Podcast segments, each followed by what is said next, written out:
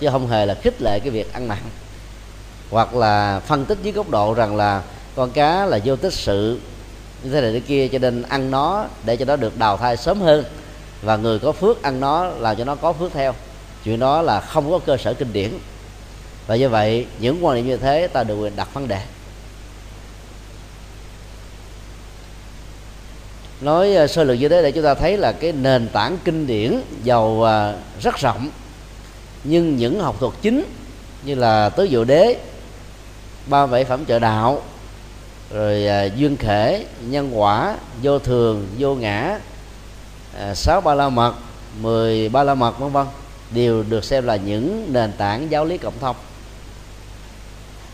Lập cước các Phật sự và sự hành trì trên nền tảng của những giáo lý căn bản vừa nêu là ăn chắc mặc bền.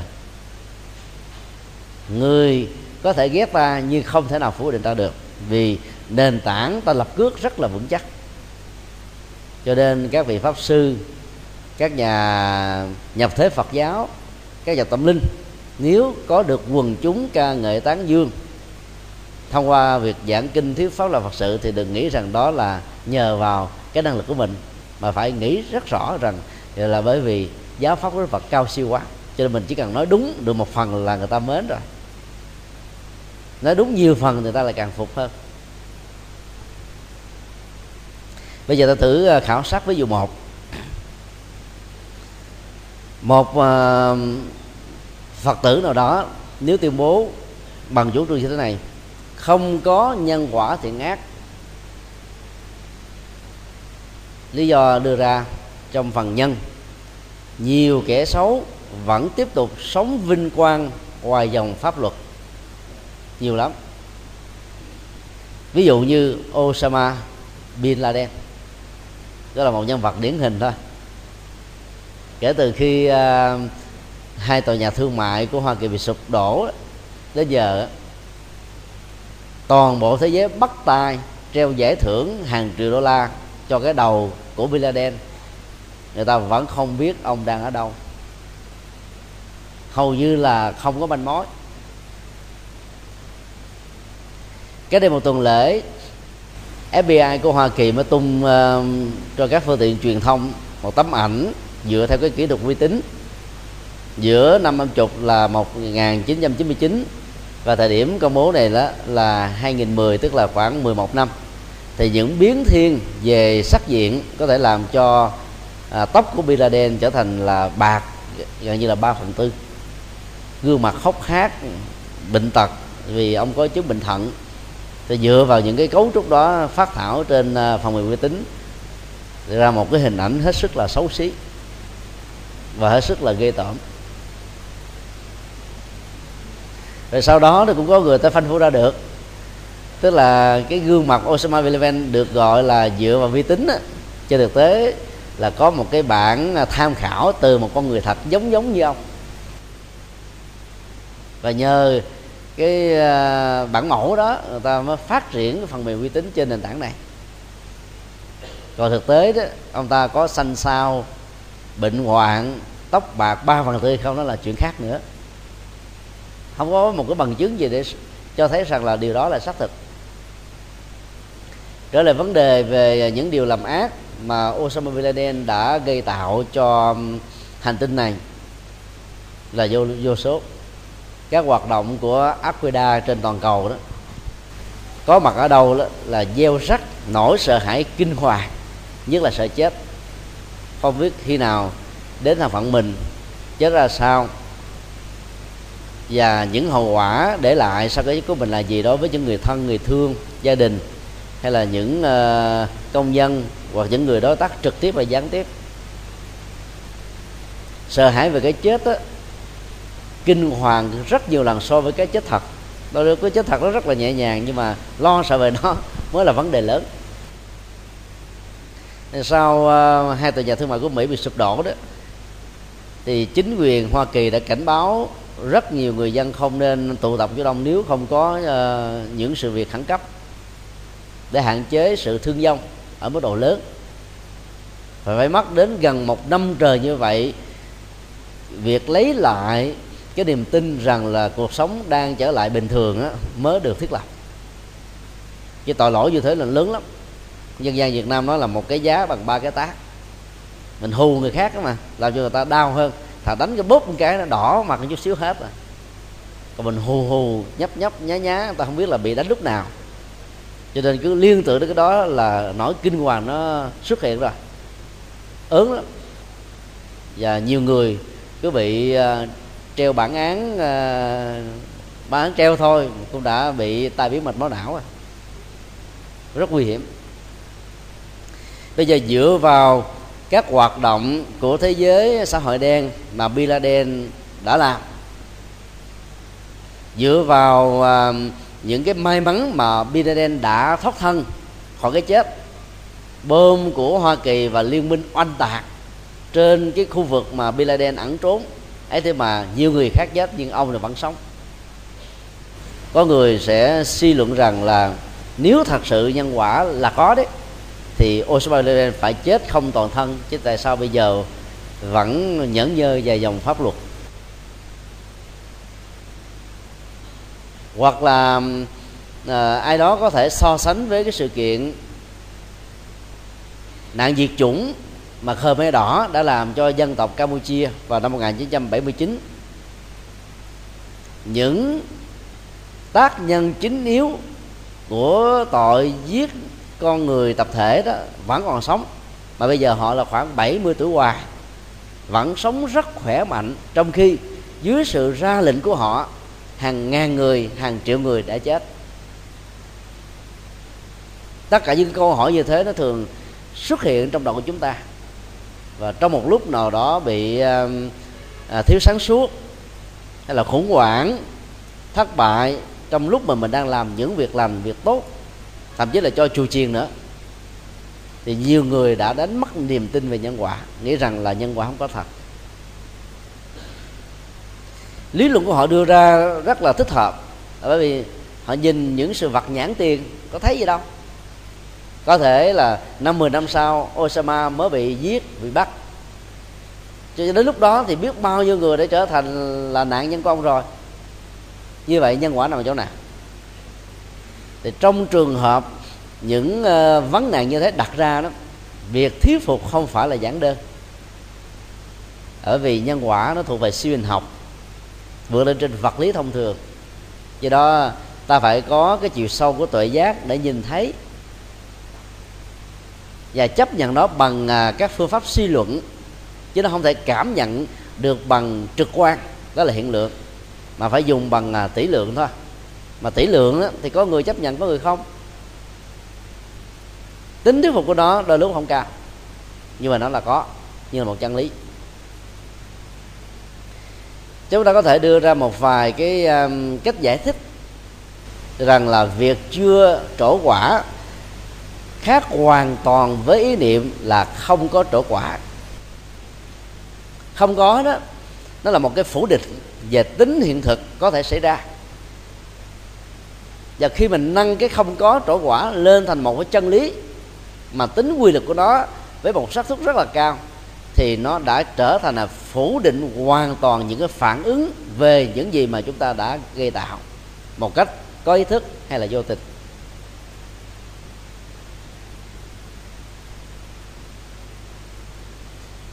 Nếu lấy cơ thể sinh học của con người làm hệ quy chiếu để đánh giá thôi,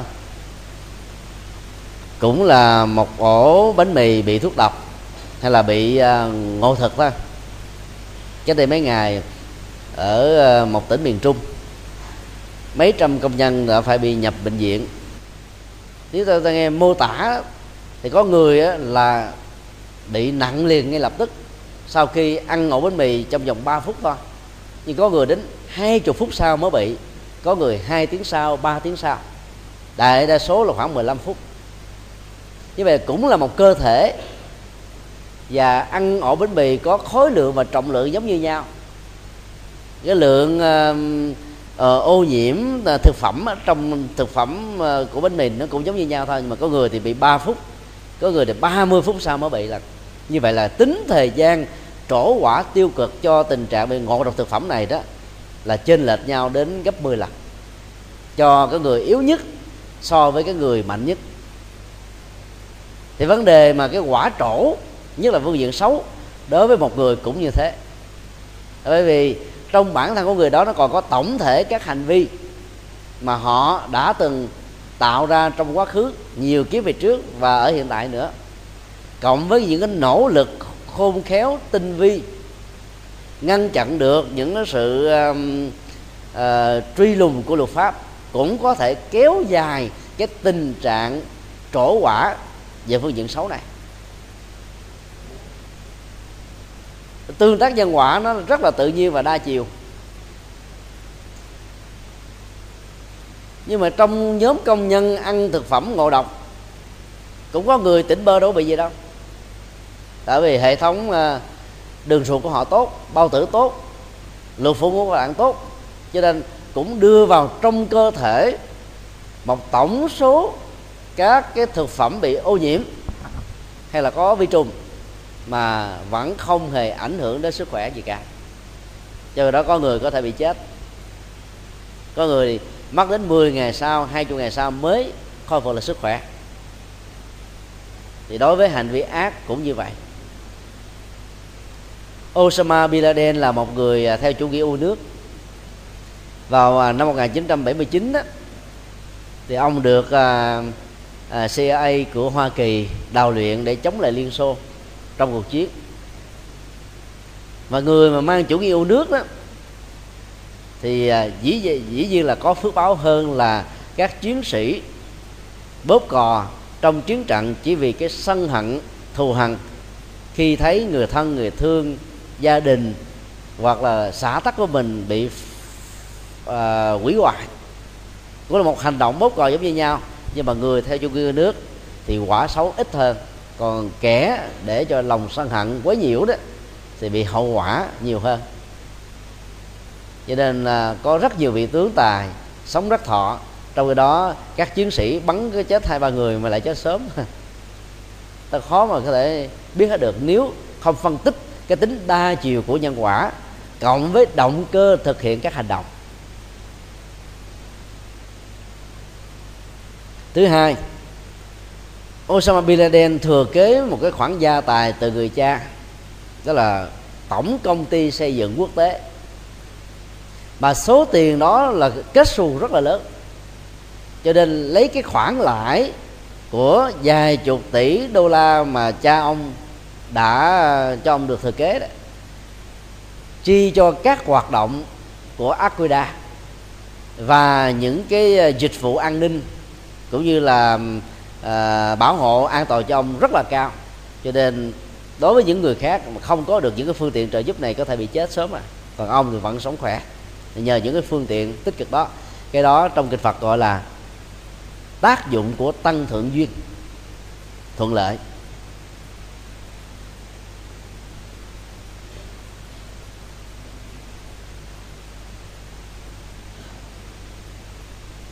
Do đó không thể dựa vào một vài cái sự kiện là mình thấy rằng là trước mắt quả chưa chỗ để ta dẫn đến một cái kết luận là không có nhân quả. Đó là một sai lầm rất là nguy hại. Trong thời gian một năm vừa qua đó, chúng tôi mua khoảng gần 100 cây cổ thụ đưa về lô đất ở Bà Rịa Vũng Tàu, chuẩn bị xin giấy phép các chùa vào sáng năm. Đường kính của những cây này là khoảng từ khoảng từ 8 tấc cho đến thước mấy. Phần lớn là những chủng loại bồ đề, lâm dồ, rồi me tây, sòi, mít, vân vân. Sau gần một năm vậy, 10 cây bị chết. Mà trong khi những cái cây chết là những cây mà mình nghĩ rằng nó không bao giờ bị như thế, rất là khỏe. Còn những cây có vẻ là nó thiếu nhựa sống, lúc mới đem về bây giờ là sống nhăn răng.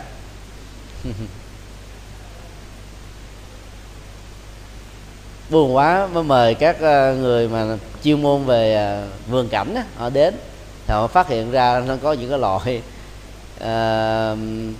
côn trùng mà nó ăn vào thân cây đó. Trong khi đó suốt thời gian mình trồng, mình lại không có sử dụng các cái loại hóa chất để tưới và chăm sóc nó, cho nên nó làm cho cây nó bị ăn ở gốc này gốc kia, dẫn đến tình trạng bị chết. Trong cái đó, mấy cái cây khác nó cũng nằm kế bên khoảng chừng 1 mét 2 mét thôi mà nó là không bị ăn. Cũng cùng trong một môi trường, hoàn cảnh, điều kiện giống như nhau, cây khỏe mạnh thì chết mà cây yếu thì sống. Đó là tác động đa chiều của nhân quả. Không phải mình muốn nó sống mà nó sống, mình muốn nó chết mà nó chết. Nó không thể diễn ra theo cái ý muốn chủ quan của mình được. Nhân quả là thế. Dĩ nhiên là người đã không tin nhân quả rồi thì mình có giải thích kiểu gì cũng chưa chắc là họ đã tin theo. Như ít ra đó, từ phương diện nhân minh học, ta có thể lý luận một cách là có logic, có thuyết phục để cho người không tin dẫn đến tình trạng là chấp nhận nó ở một mức độ tương đối. Thử khảo sát tình huống 2. Các hành giả Tịnh Độ Tông có thể phát biểu như thế này: Đức Phật A Di Đà là bất tử. Nếu hỏi lý do tại sao phát biểu như thế thì họ có thể đưa ra nguyên nhân. Vì Ngài được gọi là vô lượng thọ. Và mình hỏi, ngoài Ngài ra có một hình ảnh gì có thể minh họa để tôi có thể từ sự kiện này dẫn đến chấp nhận và tin rằng là Đức Phật A Di Đà là bất tử không? Là nói rằng như cây thiên tế, thiên tuế nha, thiên chư u, và cây sống đời. Thiên tế là 1000 năm, sống đời là sống hoài. Bây giờ ta thử phân tích phát biểu về Đức Phật A Di Đà là bất tử từ góc độ nhân minh luận, là mang tính thuyết phục hay là không thuyết phục, giá trị chân lý của nó như thế nào.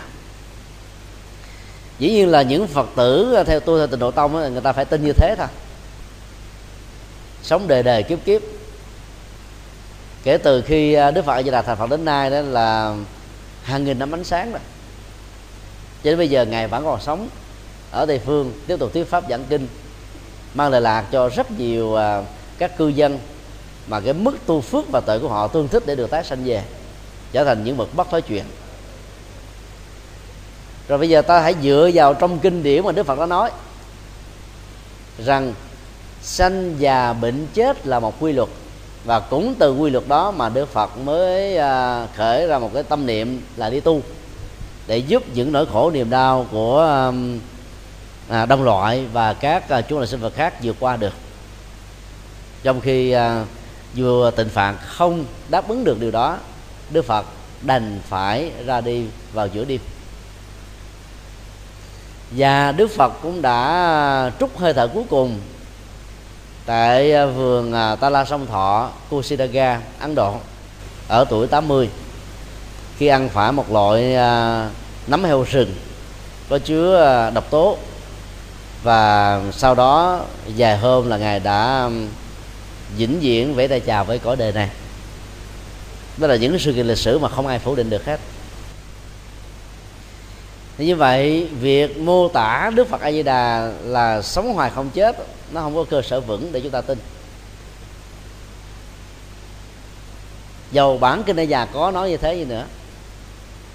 Từ đó cái nhu cầu của việc thiên thích luận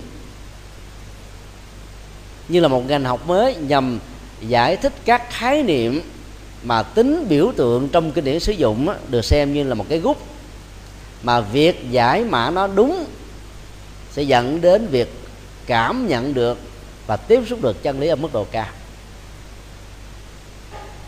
Cho nên tiếp cận kinh điển, và đặc biệt là Đại Thừa, trên nền tảng nghĩa đen chữ trắng đôi lúc dẫn đến tình trạng ngộ nhận là khó tránh khỏi. Do đó buộc chúng ta phải hiểu ở một ý nghĩa nghĩa bóng hay là nghĩa ứng dụng khác. Chắc chắn rằng là không có ai có thể sống đời đời kiếp kiếp. Chuyện đó, quy luật đó Đức Phật đã nói rồi.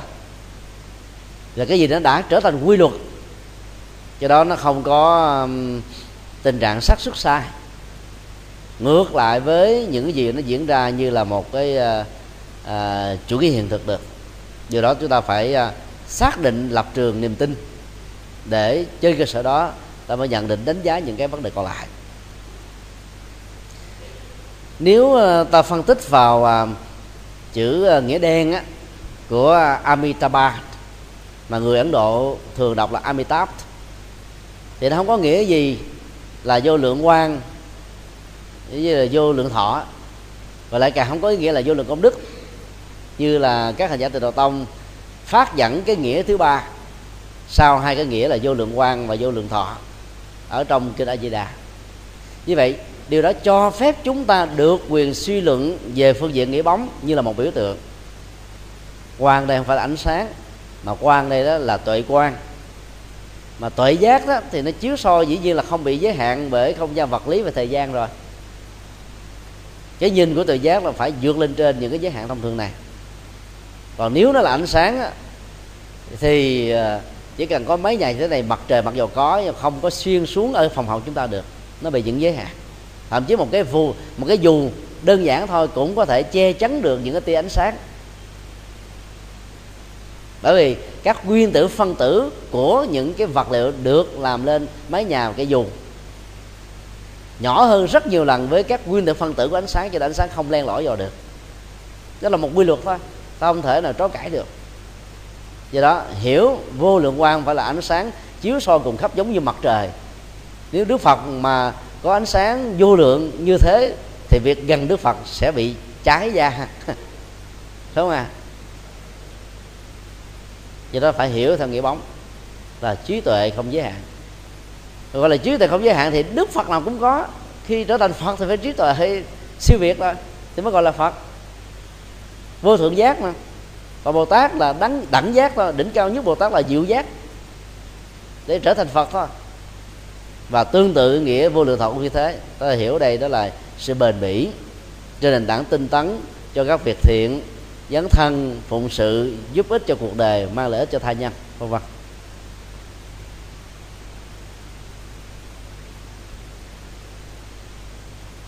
Cây thiên tế không bao giờ sống đời, và cũng chưa có cây nào sống nghìn năm. Ta gọi là cây nghìn năm thôi chứ nó chưa sống đến nghìn năm, vài trăm năm nó cũng ngủm à. Còn cây sống đời đó cũng không có sống đời được, nó cũng chừng vài chục năm, trăm năm chết. Nó quy luật sanh già bệnh chết thôi. Mỗi một chủng loại cổ thụ đó nó có cái tuổi thọ khác nhau. Ví dụ như cây bồ đề tối đa là khoảng chừng 400 năm nếu chúng ta chăm sóc kỹ. Phần lớn là khoảng chừng 100 năm là nó chết rồi. Như vậy cái quy luật này nó áp dụng cho thế giới sinh vật. Khi các Đức Phật Bồ Tát mang thân phận một con người thì cái quy luật sinh vật và bệnh chết đó vẫn không hề tránh khỏi. Đó là điều chắc chắn chúng ta phải tin. Do đó tiếp cận kinh điển Đại Thừa mà dựa vào nghĩa đen, ta mới hưởng được cái lớp sikola ở bên ngoài thôi. Còn lớp kim cương nằm bên trong là mình đôi lúc mình bỏ đi. Đó là một sự tổn thất rất lớn. Nói như thế không có nghĩa là chúng ta phủ định Đức Phật A Di Đà là không có sống lâu. Thực ra sống lâu cũng đâu để làm gì đâu. Cái tuổi quan trọng nhất của một kiếp người vẫn là tuổi thanh niên với lại trung niên thôi. Nếu làm Phật sự thì tuổi đó là tuổi sung sức nhất, thành công nhất. Đối với cái múi tuổi của thời gian ở hành tinh chúng ta, 30 là sung sức nhất. Các triết gia lỗi lạc trên hành tinh thành lập học thuyết của họ ở tuổi 30. Các nhà tôn giáo lớn cũng như thế. Đức Phật Thích Ca cũng ở tuổi 30, 35. Giêsu là ở 30. Socrates thì cũng ở khoảng 29, 30. Và các nhân vật khác cũng như thế. Thì mình làm việc chừng 40 năm là mệt rồi. Và những gì mà mình cần nói, tư tưởng, quan điểm trong vòng 40 năm đó là hết sành sanh rồi. Có nói thêm cũng không có thêm cái gì để nói nữa. Có thể giải thích rộng, dùng ngôn từ mới thôi, còn nội dung nó vẫn là chừng ấy thôi. Cho nên trước khi nhập Niết Bàn, Đức Phật đã nói rất rõ rằng là những gì Ngài cần dạy đã dạy hết. Những gì cần làm cho đệ tử Ngài đã làm hết.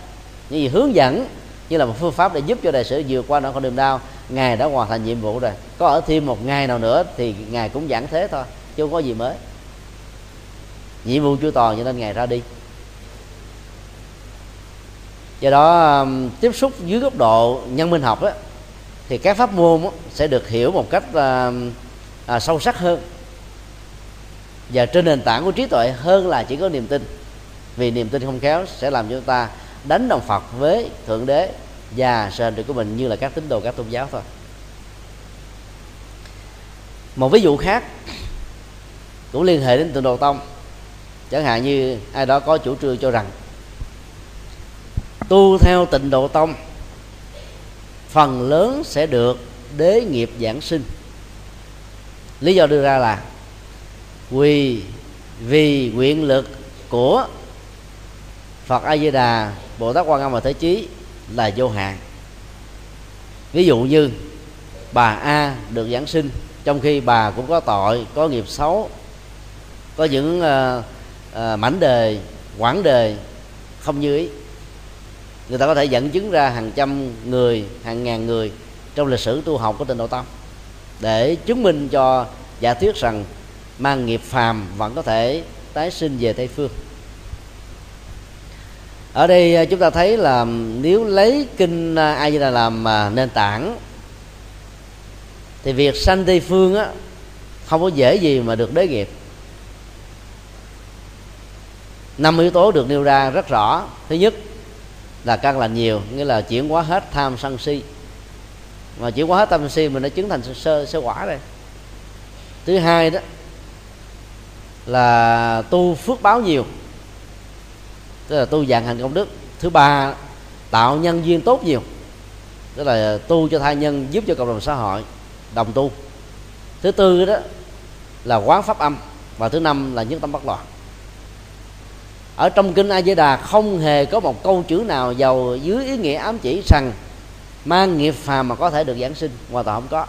Cũng không hề có một câu nào ám chỉ rằng tha lực của Đức Phật A Di Đà là vô hạn, là vô tận, mà nói rất rõ, mặc dù không liệt kê bằng con số 1, 2, 3, 4, 5 như chúng ta thống kê. Ai hội đủ được các yếu tố vừa nêu thì mới có thể được giảng sinh, còn bằng không thì không được.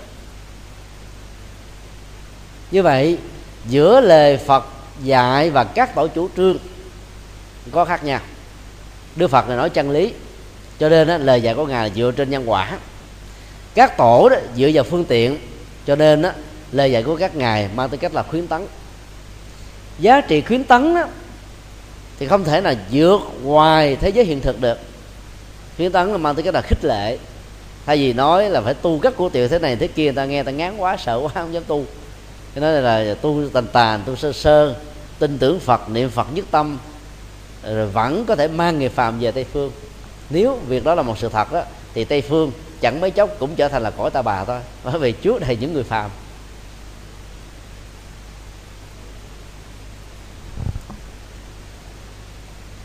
Điều quan trọng hơn nữa, lời dạy này cho thấy là những ai đã từng rơi vào trạng thái mặc cảm tội lỗi có thể giải phóng nó một cách an toàn và làm mới chính mình để trở thành một con người thánh ở hiện tại và trong tương lai.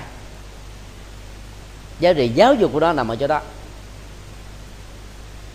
chứ đừng nghĩ rằng là các việc mà các tổ trong các pháp môn mô tả là thật. Phần lớn các tổ phương tiện nhiều lắm, và phương tiện là vì thiện chí, chứ không phải là nói về giá trị chân lý nó phù hợp với hiện thực hay không. Mà vì động cơ giúp đời của người, cho nên phải nói đơn giản cho người ta dễ dàng đi tu theo.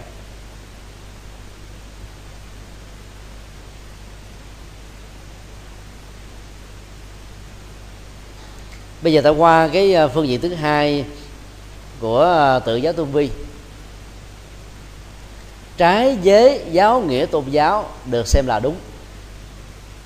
Nếu như ba tình huống vừa nêu, việc phù hợp với chánh pháp của Đức Phật được xem là một phán đoán chuẩn, thì ta có một công thức ngược lại trái với các tôn giáo mê tín được xem là đúng.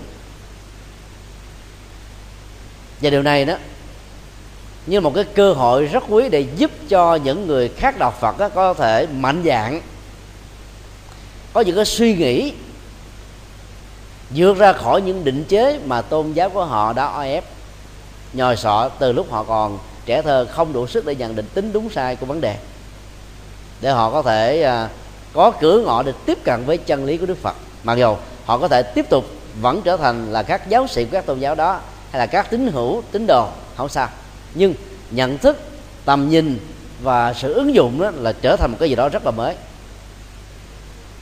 Điều này rất quan trọng.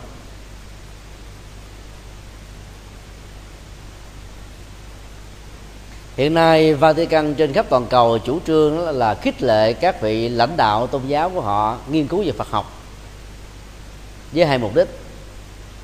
Thứ nhất, tìm kiếm những bí kíp võ công tâm linh của Phật là gì, để áp dụng phương pháp luận đó truyền bá giáo lý của Thiên Chúa Giáo một cách thuyết phục hơn.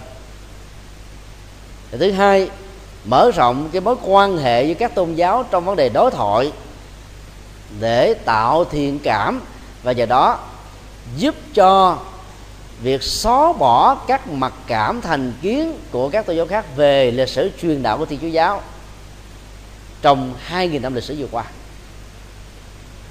Tuy nhiên chủ trương là thế, cũng có nhiều tình huống, nhiều vị giám mục, linh mục và các giáo dân hay là thầy giáo sau khi nghiên cứu Phật học cảm thấy say mê quá, từ bỏ đạo gốc của họ luôn, đi theo đạo Phật.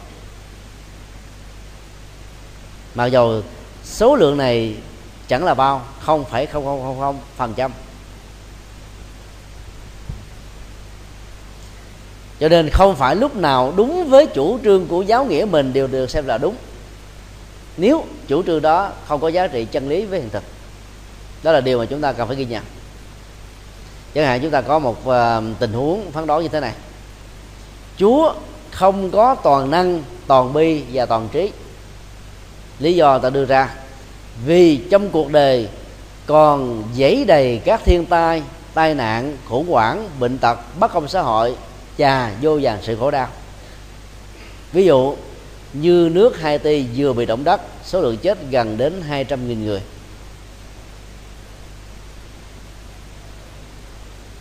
Ngày nay đó, các vị giám mục,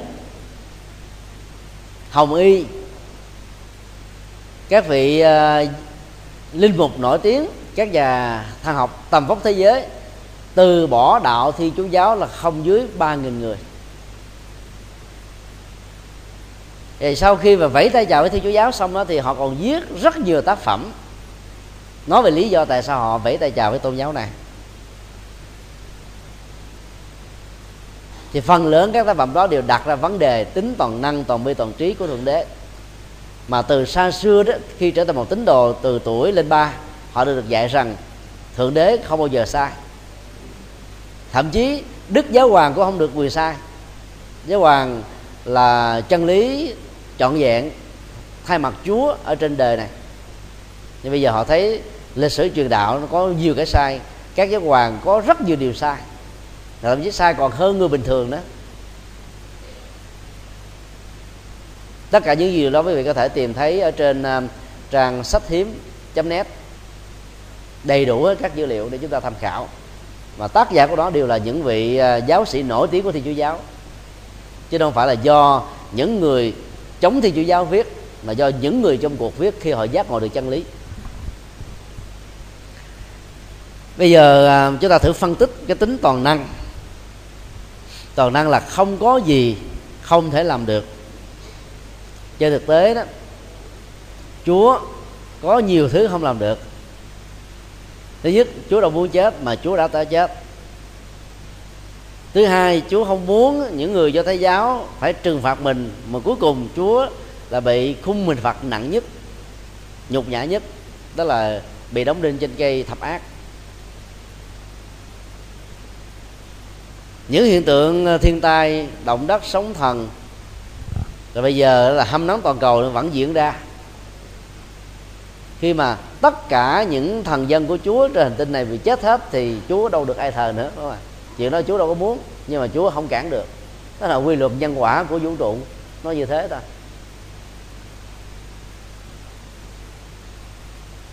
Và trong Kinh Thánh, Cựu Ước mô tả dấu hiệu đến của Chúa là gì? Động đất, sóng thần, cái từ gọi trong Kinh Thánh đó là nạn đại hồng thủy, rồi là diệt tận hết tất cả, rồi Chúa mới có tái lập lại. Nếu như thế thì ác độc quá, không à? Dữ tợn quá, xóa sạch hết để lập ra cái mới. Thì như vậy còn gì là toàn năng? còn năng là muốn sao nó phải theo mình vậy chứ đâu cần phải xóa đâu. Cho nên ý niệm về sự toàn năng là hoàn toàn vô nghĩa. Toàn bi lại càng không. Ai cầu Chúa thì Chúa mới cứu. Chiên trong đàn thì được ưu tiên, còn chiên ngoài đàn thì không được quan tâm. Linh mục bị rút phép tông công là không được làm lễ, mất hết tất cả các quyền tôn giáo. Các tín đồ bị rút phép tông công cũng bị như thế, thì vậy đâu có toàn bi đâu. Mà đọc trong Kinh Thánh á, thì thấy là Chúa không có bi chút nào. Đang đi với các tông đồ tới một cái khu quá xa, giữa đường đi ngang qua sa mạc nhỏ, khát nước, khô cổ họng, rát da, cháy thịt. Nhìn từ xa cái quán nắng làm cho Chúa có cảm giác là nước. Khi đến đó chỉ thấy một cây sung. Một cây sung ngay giai đoạn nó không có trái.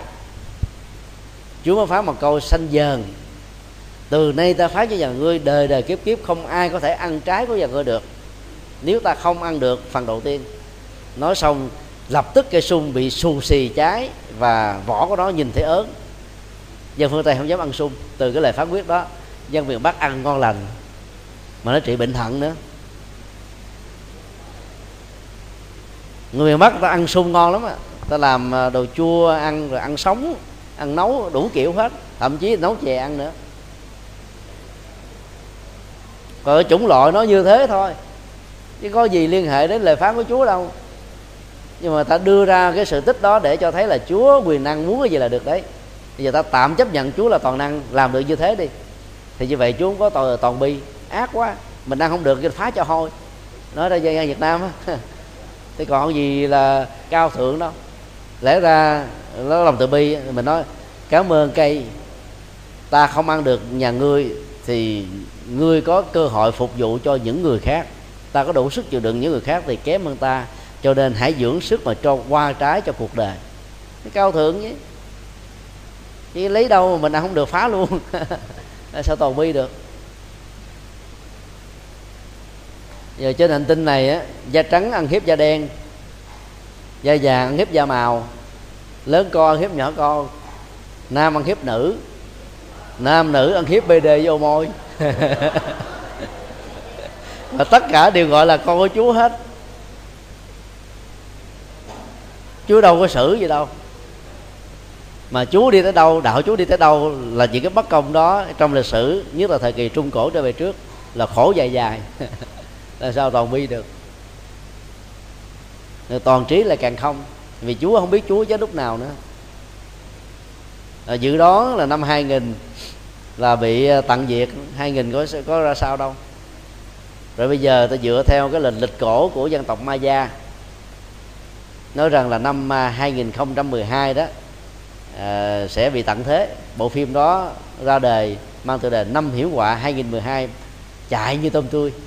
Quý vị về đón xem, nó làm y hệt như là thật. Việt Nam nằm trong 20 quốc gia sẽ bị nạn hồng thủy đó. Cali của Hoa Kỳ là nặng nhất trên hành tinh này. Trung Quốc là nơi an toàn nhất. Cho nên ai ở miền Bắc thì khỏe không? Khi nghe cái gì đó cái giọt qua Trung Quốc cái xong. Và chuyện đó sẽ không bao giờ xảy ra. Báo chí đưa tin hàng loạt, và các nhà khoa học tầm dốc thế giới người ta xác định rất rõ rằng nó không có một bằng chứng khoa học nào để tin theo những nhà khoa học giả tưởng nêu ra, như là một sự kiện giật gân.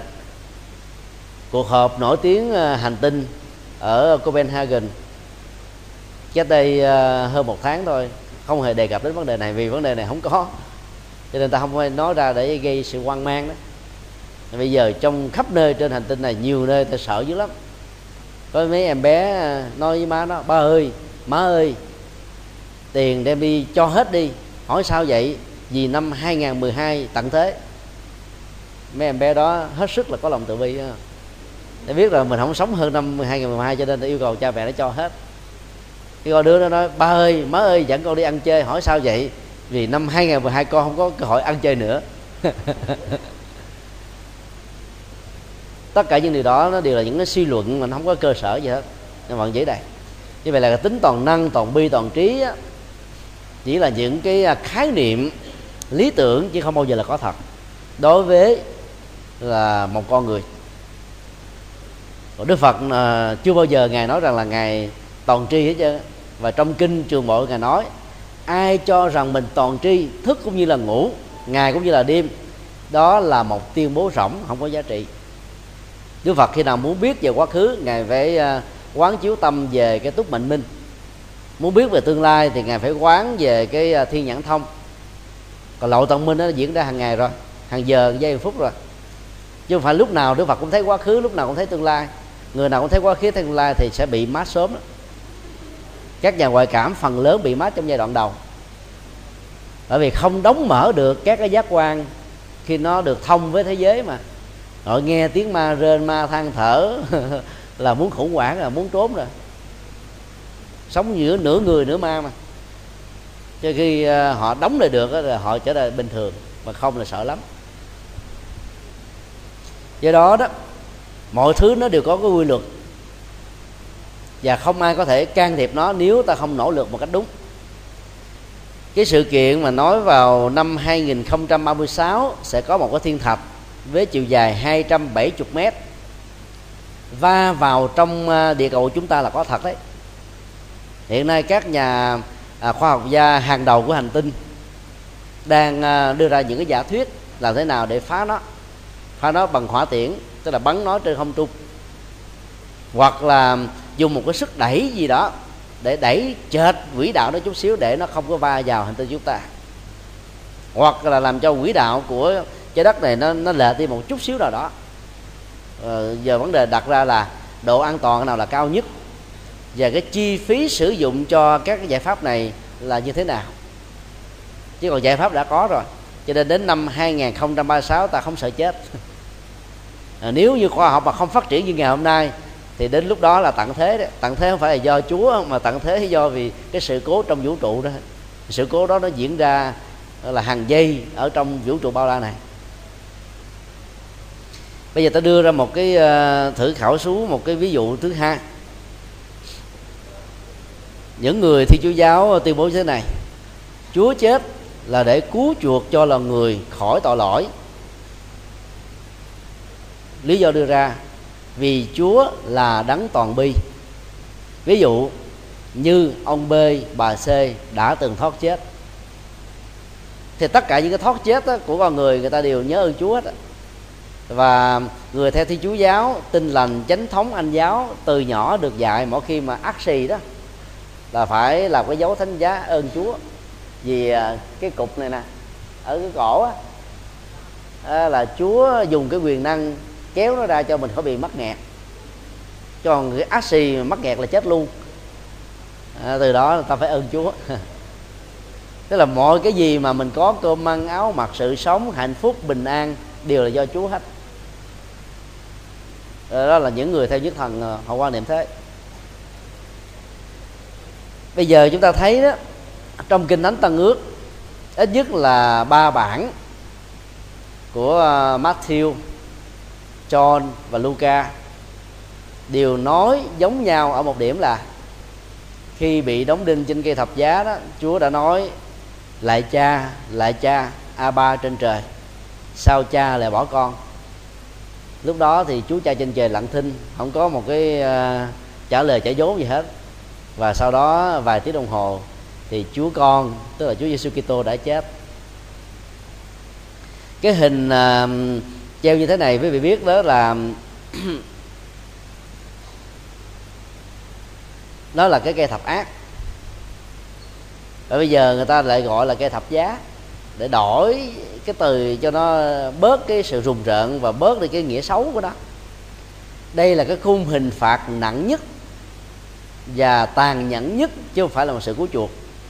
Một nhà nghiên cứu tầm vóc đã dùng cái từ trong tiếng Anh là "The cross is a symbol of barbarous torture, not salvation." Nhưng mà những người theo Thiên Chúa Giáo lý giải đó là sự cứu chuộc thôi. Và trong Kinh Thánh Tân Ước cũng ghi rất rõ cái ngày mà Chúa bị treo trên cây thập giá không phải có một mình Ngài, mà còn có 2 tên ăn trộm nữa.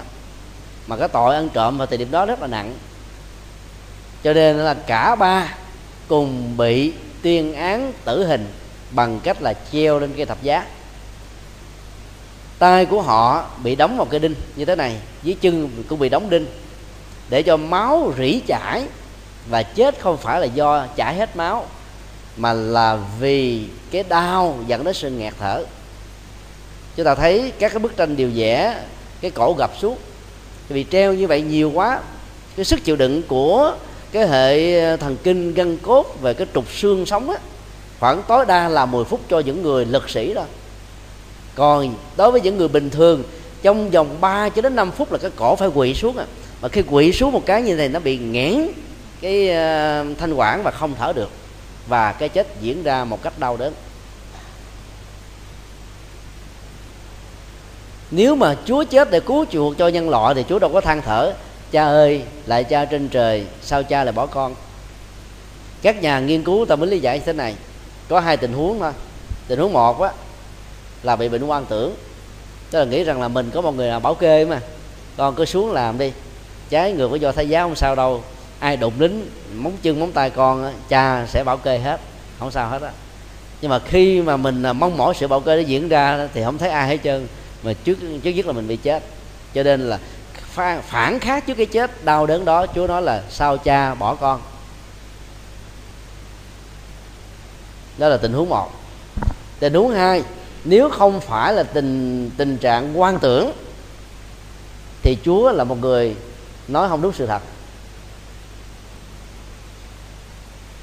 và kết luận của rất nhiều nhà nghiên cứu khoa học á, nói rằng đó là chứng bệnh hoang tưởng thôi. Nhiều người bệnh hoang tưởng nghĩ mình là thánh, là Chúa, là nhân vật này ghê gớm, nhân vật kia vĩ đại, chứ thực tế mình chỉ là một người phàm thôi. Đó là vấn đề nghiên cứu mà người ta được quyền đặt ra hết tất cả các cái khả năng.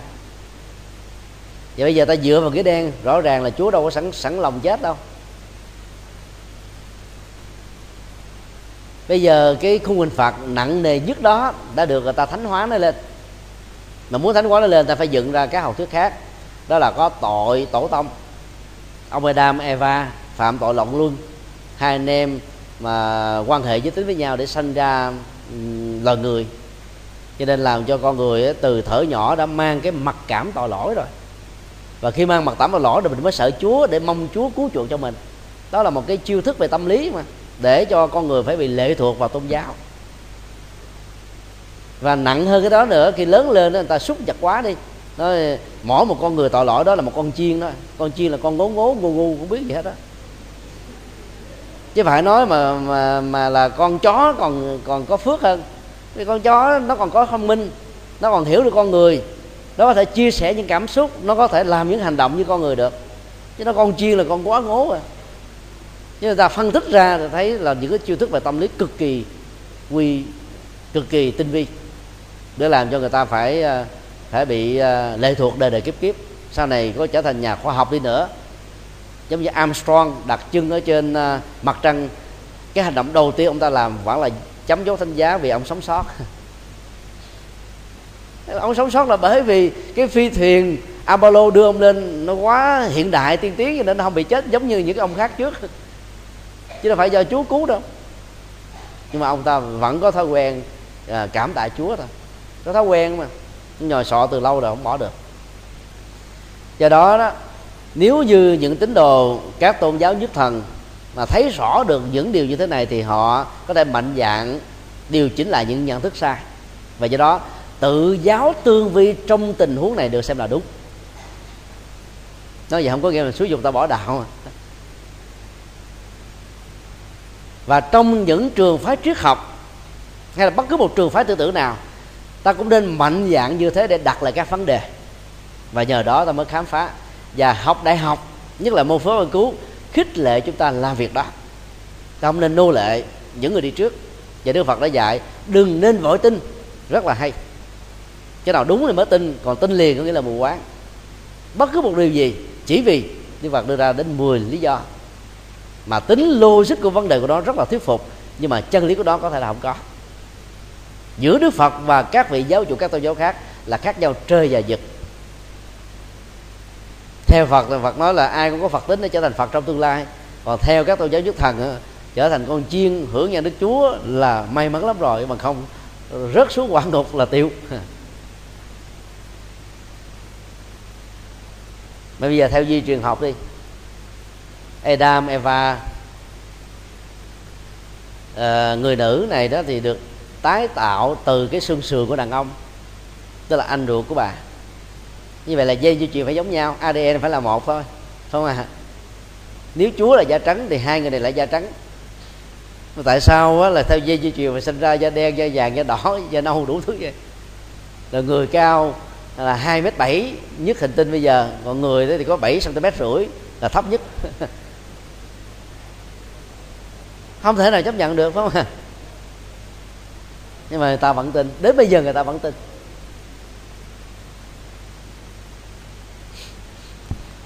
Phần khác đó là chúng ta nghiên cứu về những chủ trương ngược lại với chân lý khoa học, chân lý khách quan. Nói chung,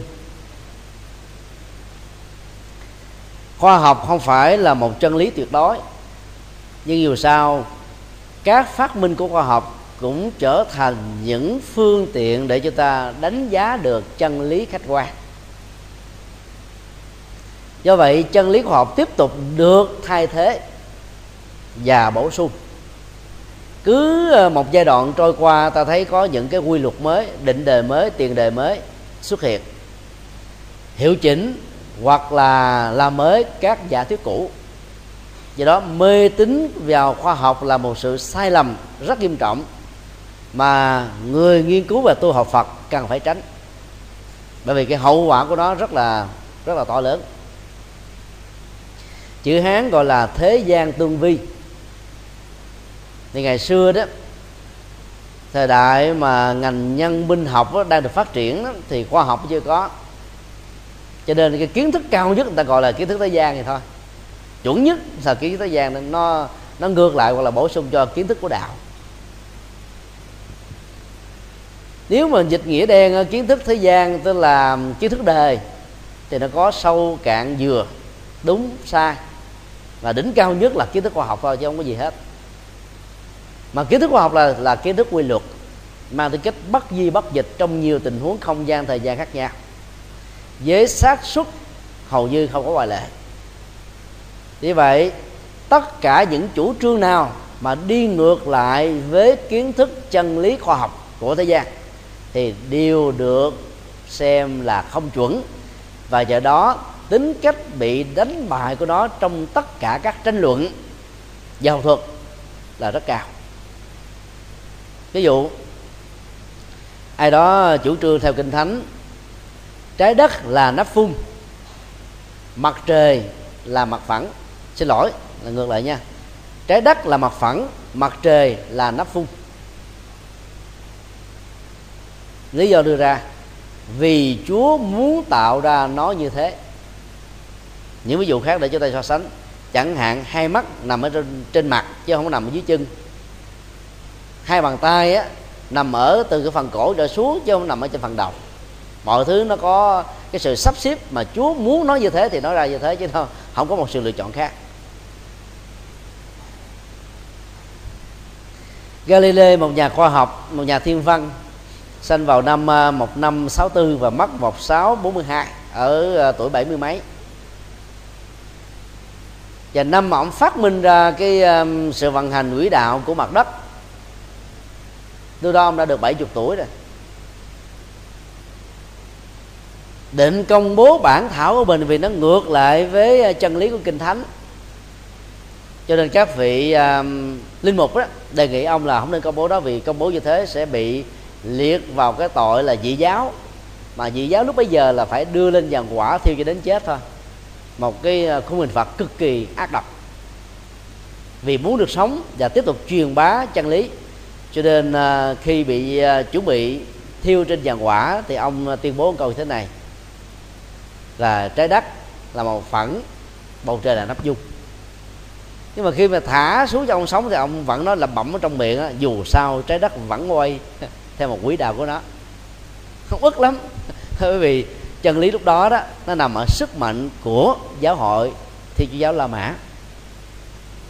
Các Mark không biết nhiều về tôn giáo, nhưng những cái hậu quả mà Thiên Chúa Giáo để lại cho cái thời kỳ Trung Cổ và Cổ Đại ở châu Âu á, là điều mà ông cảm nhận được trong lịch sử có mặt của tôn giáo này tại châu lục này. Cho nên ông mới phát biểu tôn giáo là thuốc phiện của quần chúng. Dĩ nhiên là ông không có hề có dụng ý bao hàm Đà Phật và các tôn giáo phương Đông, vì tôn giáo phương Đông được gọi là đạo, nó khác hoàn toàn, và kiến thức của các Marx về Phật giáo rất ít. Và các nhà chủ trương Marxist là không thấy rõ được điều đó, cho nên trong giai đoạn đầu họ đã sai lầm cực đoan, cắt bỏ phát biểu câu trước câu sau của Marx, giữ lại có câu đó thôi.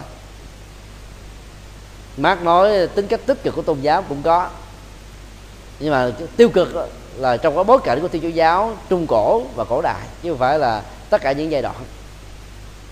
Huống hồ là gộp tất cả các tôn giáo lại là một như Thiên Chúa Giáo là sai lầm.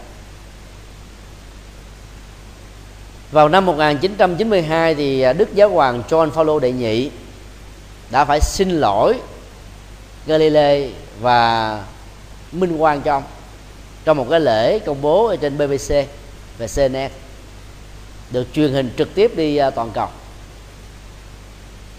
Nhìn chung trong lịch sử các vị giáo hoàng á, thì Đức Giáo Hoàng John Paul II là người cách tân nhất, mạnh dạn nhất, sẵn sàng nhận những sai lầm của giáo hội Thiên Chúa Giáo để tiếp tục được tồn tại.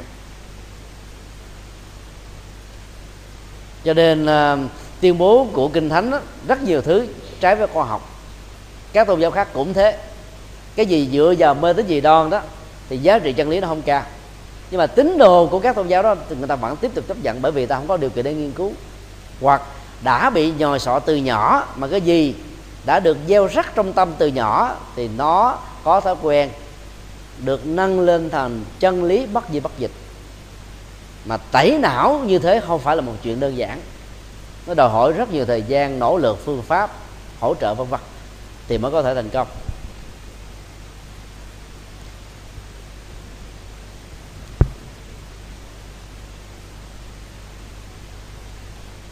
Tất cả những lời dạy của Đức Phật á, thì nó phù hợp với khoa học và các ngành học hiện đại rất cao.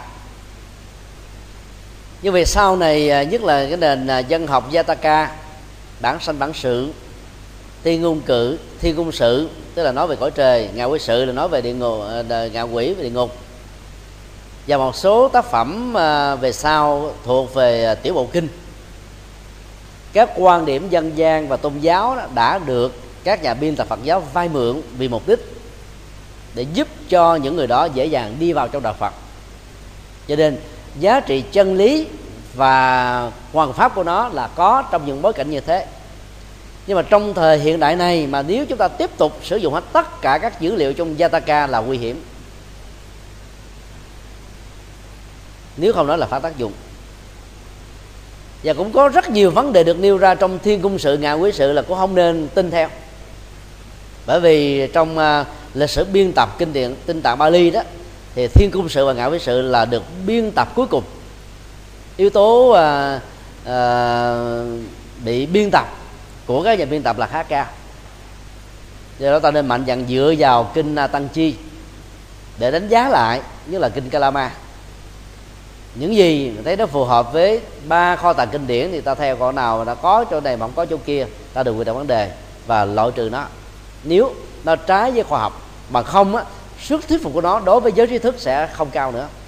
Bây giờ mà ta tiếp tục vẫn đi dạy là có 6 cõi, 3 đường. 3 đường thì chấp nhận được, mà nó 6 cõi là thua rồi. Do đó có cõi địa ngục á, làm gì có địa ngục. Và trong giai đoạn đầu Đức Phật chỉ nói có 5 cõi thôi, không hề nói đến địa ngục. Luận án tiến sĩ dân học của Hòa Thượng Thích Thiện Châu đóng góp rất nhiều về cái mảng này. Quý vị có thể đón đọc tác phẩm đó. Một ví dụ khác, cái thế gian tương vi trong tình huống này lại là đúng.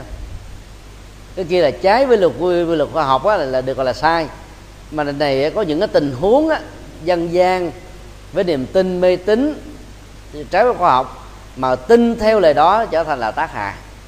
Ví dụ như ai đó có chủ trương như thế này, nhất là các ông thầy bói: phụ nữ sanh năm Dần, chồng chết sớm.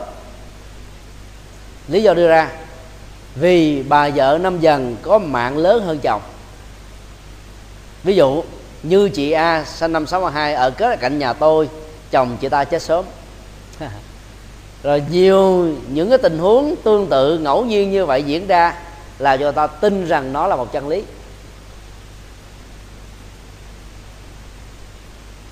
Trong khi đó cũng có rất nhiều bà vợ sanh năm Dần chết sớm hơn chồng thì ta không nhớ.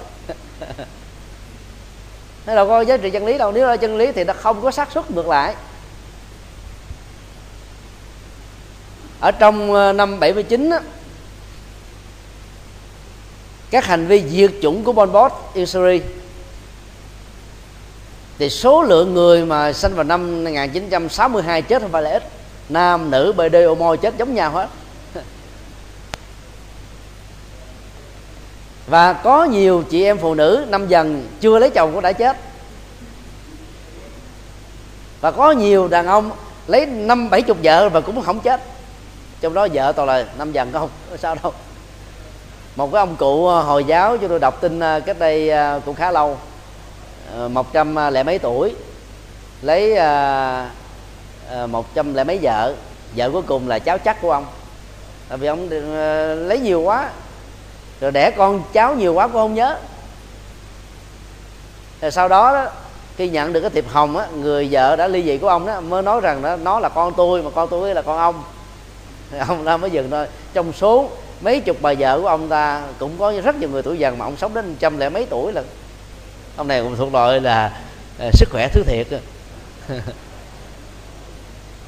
Cái cấu trúc sinh học đặc biệt và sống có khoa học, rồi cộng thêm những phước báo nhiều đời nữa mới có được sức khỏe như thế. Chứ mà thường đa thê hay đa phu đều phải chết sớm hết, mà ông này là sống hơn 100 tuổi. Cho nên đó, rất nhiều các loại quy nạp dân gian không có giá trị chân lý, nhất là bói toán. Người ta phán một câu rồi là về tá hỏa tâm tinh luôn, sống không nổi. Ngày hôm qua chúng tôi tiếp hai sự kiện. Một cô thiếu nữ đâu khoảng chừng 28-29 tuổi, gương mặt đẹp gái rồi đó, mà nói thầy ơi cứu con đi. Hỏi cứu gì? Con có 2-3 dòng nam theo. Hỏi dòng đó sao cô biết là theo? Cô ta trả lời đó là một trong hai người dòng nam đó đó là ba của con, chết cách đây 3 năm. Nói sao biết đó là ba? Tại vì mỗi lần con nghĩ tới cái con bướm bướm bay vô nhà, mà trong từ lúc mà ba con chết đến giờ là 20-30 con bướm bướm nó theo rồi. Mỗi khi con nghĩ đến ba con thì không con bướm thì con rệp, không con rệp thì con chuồng chuồng, không con chuồng thì con gì đó nó có mặt. Cho nên đó, ba con đã gọi là thoát thân ra với nhiều hình thức khác nhau để cho biết rằng là ba con chưa được siêu, giống như Kinh Địa Tạng đã nói. Cho nên nhờ thầy cầu siêu cho. Các vị quan tưởng do mê tín đó, dân gian ta nói là bướm về nhà tức là người chết nó chưa được siêu để về. Trong khi đó con bướm nó sống chỉ có vài chục ngày, mà mới chết đó, ta chôn có 2-3 ngày là con bướm bay về rồi. Mà để trở thành một con bướm bay được phải mất đến gần 1 tháng trời. Nhưng mà ta vẫn tin. Theo tái sinh đó, thì mất ngày hôm nay, nếu tái sinh liền thì ngày hôm sau mới có mặt trong một cái chủng loại nào đó, rồi nhiều ngày sau mới trở thành trưởng thành. Còn nếu tái sinh làm con người phải mất đến ít nhất là 6-7 năm mới đi được thoải mái. Lần này mới có 2 ngày hôm sau thấy con bướm, vừa nói là cha mình mẹ mình đào thai làm bướm, giống như mình trù ẻo hiếu mà trở thành là bất hiếu. Rồi nghĩ quan cho ông bà cha mẹ. Rồi hỏi chứ lúc ba cô còn sống á, ba cô thế nào? Nó là một người cha lý tưởng, là một người chồng lý tưởng. Cha lý tưởng, chồng lý tưởng thì chết phải siêu liền, chứ làm sao mà làm con bướm, làm với ác độc dữ lắm. Nhưng mà người ta vẫn tin. Mà nói hoài cô để cô không nghe, nói thôi giờ cô đi về đi.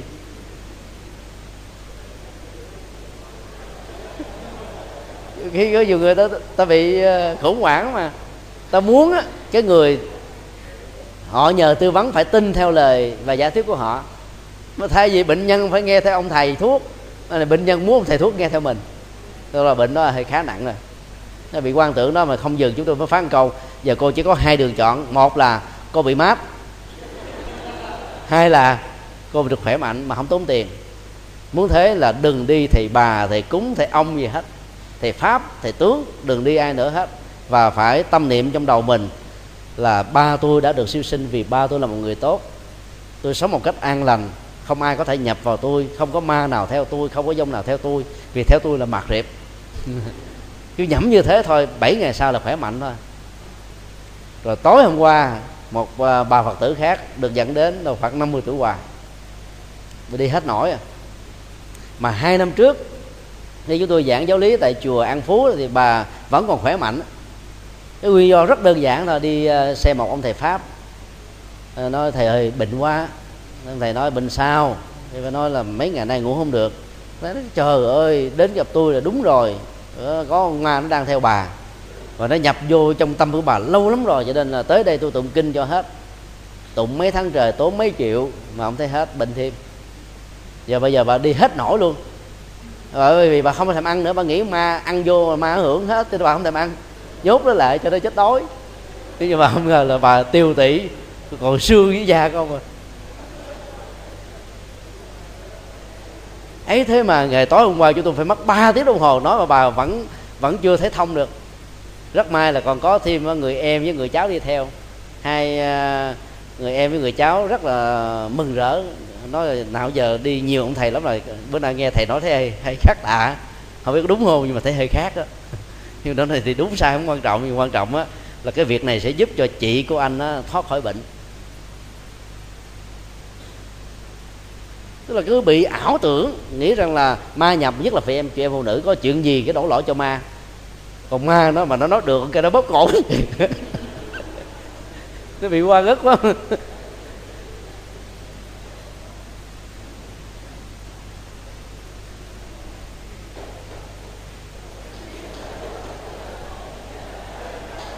Để thêm một cái ví dụ 3 đi ha.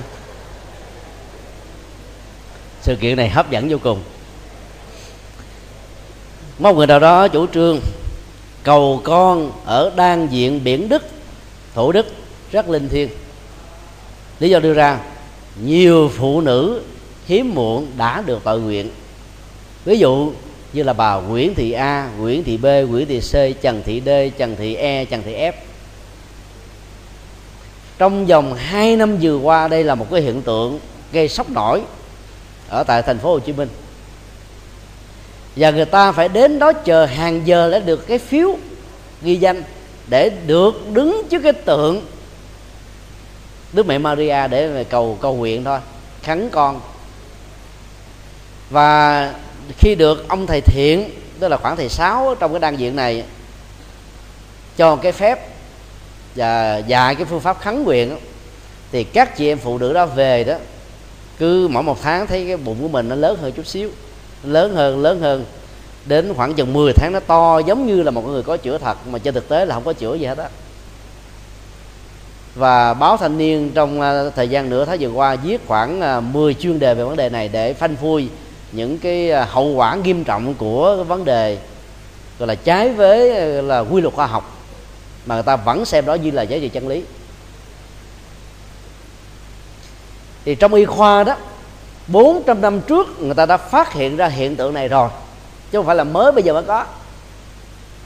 Rất nhiều chị em phụ nữ bị sức ép của bên gia đình chồng, nhất là gia đình mê tín dị đoan theo người Hoa đó. Người nữ mà không sanh con á, là người nữ ác độc. Cho nên làm cho chị em phụ nữ phải sợ phải đi cầu nguyện, giang sinh, đền miếu chùa, bây giờ đến nhà thờ. Và chỗ nào mà người ta đồ với nhau là linh thiêng đều đến hết á. Và khi họ được hướng dẫn rằng ở đây Chúa hay là mẹ linh lắm, do đó phải khấn con để được Chúa ban cho sự sống. Và con khấn á, nó khác với là con sinh bình thường. Do đó điều kiện tiên quyết mà các chị em phải tuân thủ là không được quyền siêu âm giới tính, từ lúc được Chúa cho đến lúc được sinh. Và đó là cái điều mà làm cho cái niềm tin mê tín này nó tồn tại lâu dài. Thứ hai, ngày đêm sáng tối trước khi đi ngủ đều phải tâm niệm xin Chúa gia hộ cho con có một đứa con, mẹ tròn con vuông. Cái đó là cái năng lực tự kỷ ám thị đã làm cho cái bụng mình ngày càng lớn mà không hề có một sự sống nào hết, tại vì đâu có tâm thần thức nào chui vào đâu. người mẹ đó bị hiếm muộn hoặc người chồng bị hiếm muộn thì làm sao mà sanh con được. Nhưng mà bụng nó vẫn lớn bình thường, và khoa học nói rằng đó là một hiện tượng bình thường có cách đây 400 năm rồi, có thể có trước đó nữa, nhưng mà phát hiện sớm nhất là 400 năm trước. Là nhiều chị em phụ nữ không có kiến thức khoa học, sợ chồng bỏ, sợ bên gia đình chồng là hắt hủi, cho nên phải ráng làm sao để chiều chồng. Và nhiều người sau 18 tháng mang một cái khối nặng giống như là mang một tảng đá trước bụng mình, phải dưỡng thai nhi một tháng như vậy tốn 5-7 triệu tiền thuốc nam, rồi bỏ công việc làm tốn tiền xe cộ để đi khám thai lên đan viện tiếp tục, được cái gì đâu, ngoài sự khủng hoảng tâm lý nghiêm trọng. Do đó không có một cái sự sống gì bên trong hết á, mà cái bụng nó trương sình ra theo cái tâm lý tưởng tượng của con người. Sự kiện này nó nhiều, nó đến vài nghìn trường hợp, cho nên báo chí phải đưa tin. Và nhiều nơi ăn theo, các ông thầy là lương y ở đường Thích Quảng Đức mới bị báo phanh phui cái đây 2 hôm. Sáng hôm nay báo phanh phui một hiện tượng ở Gò Vấp, cũng là lương y, gọi là thứ dởm, mà nói chuyện trên trời dưới đất không, nói còn hơn là Thượng Đế nói nữa, để gây cái niềm tin mạnh bạo ở những chị em phụ nữ thiếu kiến thức. Và kết quả là tiền mất tật mang, ảnh hưởng tâm lý của những cái này nó rất là nặng. Khi mà mang một cái thai giả như thế đó mà không sanh con được đó, thì bên vợ chồng ta nói có nghĩa là phụ nữ này ác độc hơn, cho nên là đã có được mầm sống rồi mà không sanh được nữa. Cho nên đó rất nhiều cặp vợ chồng không có con ta vẫn hạnh phúc được vậy. Các ông đàn ông phải học các cách làm quen, có con không có con không là vấn đề nữa. Nhiều người Phật tử không có con ta còn mừng, thay vì tiền nuôi con ta đi làm Phật sự, ta đi làm từ thiện xã hội. Ở bên Úc chúng tôi quen 4 cặp vợ chồng như thế, mà 2 vợ chồng từ lúc đính hôn phá hủy nhau là không sanh con. Người ta mới có mặt ở chùa này chùa nhỏ làm đủ thứ việc, chứ còn sanh con thời giờ đâu mà đi làm nữa. Thế là vấn đề là nằm ở quan niệm thôi. Quan niệm sai lầm dẫn đến khổ đau ở chị em phụ nữ, mà nó không chỉ khổ đau vì gì nữa, mà nó khổ đau luôn cả một gia đình. Nhiều gia đình hạnh phúc và tan vỡ hết, mặc dù vợ rất chung thủy, vợ rất đẹp, vai trò vị thế xã hội rất cao, nhưng vì không có con nên các đàn ông bỏ. Do đó trái với quan niệm thế gian, nhất là về phân điện mê tín dị đoan, nó là một chân lý, chứ không phải là lúc nào thế gian tư vi cũng là sai. Do đó chúng tôi định nghĩa thế gian tư vi là trái lế với quy luật khoa học mà thế gian đã chấp nhận sau quá trình kiểm chứng. Còn những cái niềm tin thông thường, kiến thức thông thường của thế gian nó sai hà rầm, thậm chí là 100 trường hợp là hết 90 mấy trường hợp thì sai rồi. Thì tương vi lại với những quan điểm của thế gian như thế là một chân lý. Đức Phật đã đi ngược lại với thế gian như thế rất là nhiều, và Ngài đã mạnh dạn đi ngược lại trong rất nhiều lời dạy của Ngài. Cái đó chúng ta nói hôm nay như là trái với đề là chân lý. Ví dụ như cái quả thứ nhất của thánh quả A-la-hán, Ngài gọi là quả nhập lưu, tức là vào dòng thánh. Mà vào dòng thánh còn được gọi là nghịch lưu, tức là đi ngược lại với dòng đề. Do đó ngược với dòng đề được xem là chân lý. Ví dụ đề là hưởng thụ, ăn chơi, rồi là chạy theo các giác quan. Còn người tu sĩ Phật giáo thì đi ngược lại chúng. Sự ngược như thế làm cho mình trở nên cao thượng, thánh dĩ hơn. Cho nên ngược đời đây không có gì là xấu hết, mà là tốt. Còn cái kiểu mà ngược đời theo kiểu lúc ta ngủ mình thức, lúc ta học mà mình đi chơi, thì cái đó là hơi bị man man, đó là phải điều chỉnh. Còn ngược theo kiểu tu sĩ Phật giáo, lúc người ta đang ngủ thì mình thức, thức để tụng kinh, thức để tu tập, thì cái đó trở thành là thông tuệ. Người ta ăn nhiều, mặc nhiều, hưởng thụ nhiều, mình đó là tam thường bất túc, đó là ngược đề, mà ngược đề này có lệ. Tức là quy luật tâm linh nó ngược lại với quy luật vật chất. Thì sự ngược đề của những người tu được xem là chân lý. Cho nên trong kinh, đặc biệt là kinh Trường Bộ và nhiều bài kinh khác đó, thì Đức Phật nói là tu hạnh sa môn để thành thánh. Sa môn đây không phải là sa môn của Kỳ Na giáo hay là chủ nghĩa duy vật, mà sa môn đây là sa môn Thích Tử, vì đây là cái cách chuyển hóa tính dục như là một lời giải thích rất là có cơ sở. Ví dụ 10 đệ tử lớn của Đức Phật và nhiều vị thánh trong lịch sử nhờ tu như thế cho nên đã trở thành thánh. Như vậy sự thanh cao hướng thượng của nhiều vị tu sĩ Phật giáo ngược hoàn toàn với quan niệm phong tục tập quán của thế gian vẫn được xem là chân lý. Do đó tính chân lý có quy luật riêng và giá trị lệ lạc nhiều ứng dụng tích cực khác của đó được xem là thước đo của chân lý. Chứ còn nếu mà nói là chân lý mà không có lợi ích gì hết thì nó không phải là chân lý nữa. Nói đúng lại, hai lỗi mà chúng ta vừa phân tích liên hệ đến chủ trương sai lầm do ngược lại với quy luật khách quan và do ngược lại với quy luật của chánh pháp. Ai nắm vững được hai quy luật này, hạn chế một cách tối đa các phát biểu, nhận định, đánh giá, tuyên bố và chủ trương như vừa nêu, thì được xem là đang tiếp cận và sống với chân lý.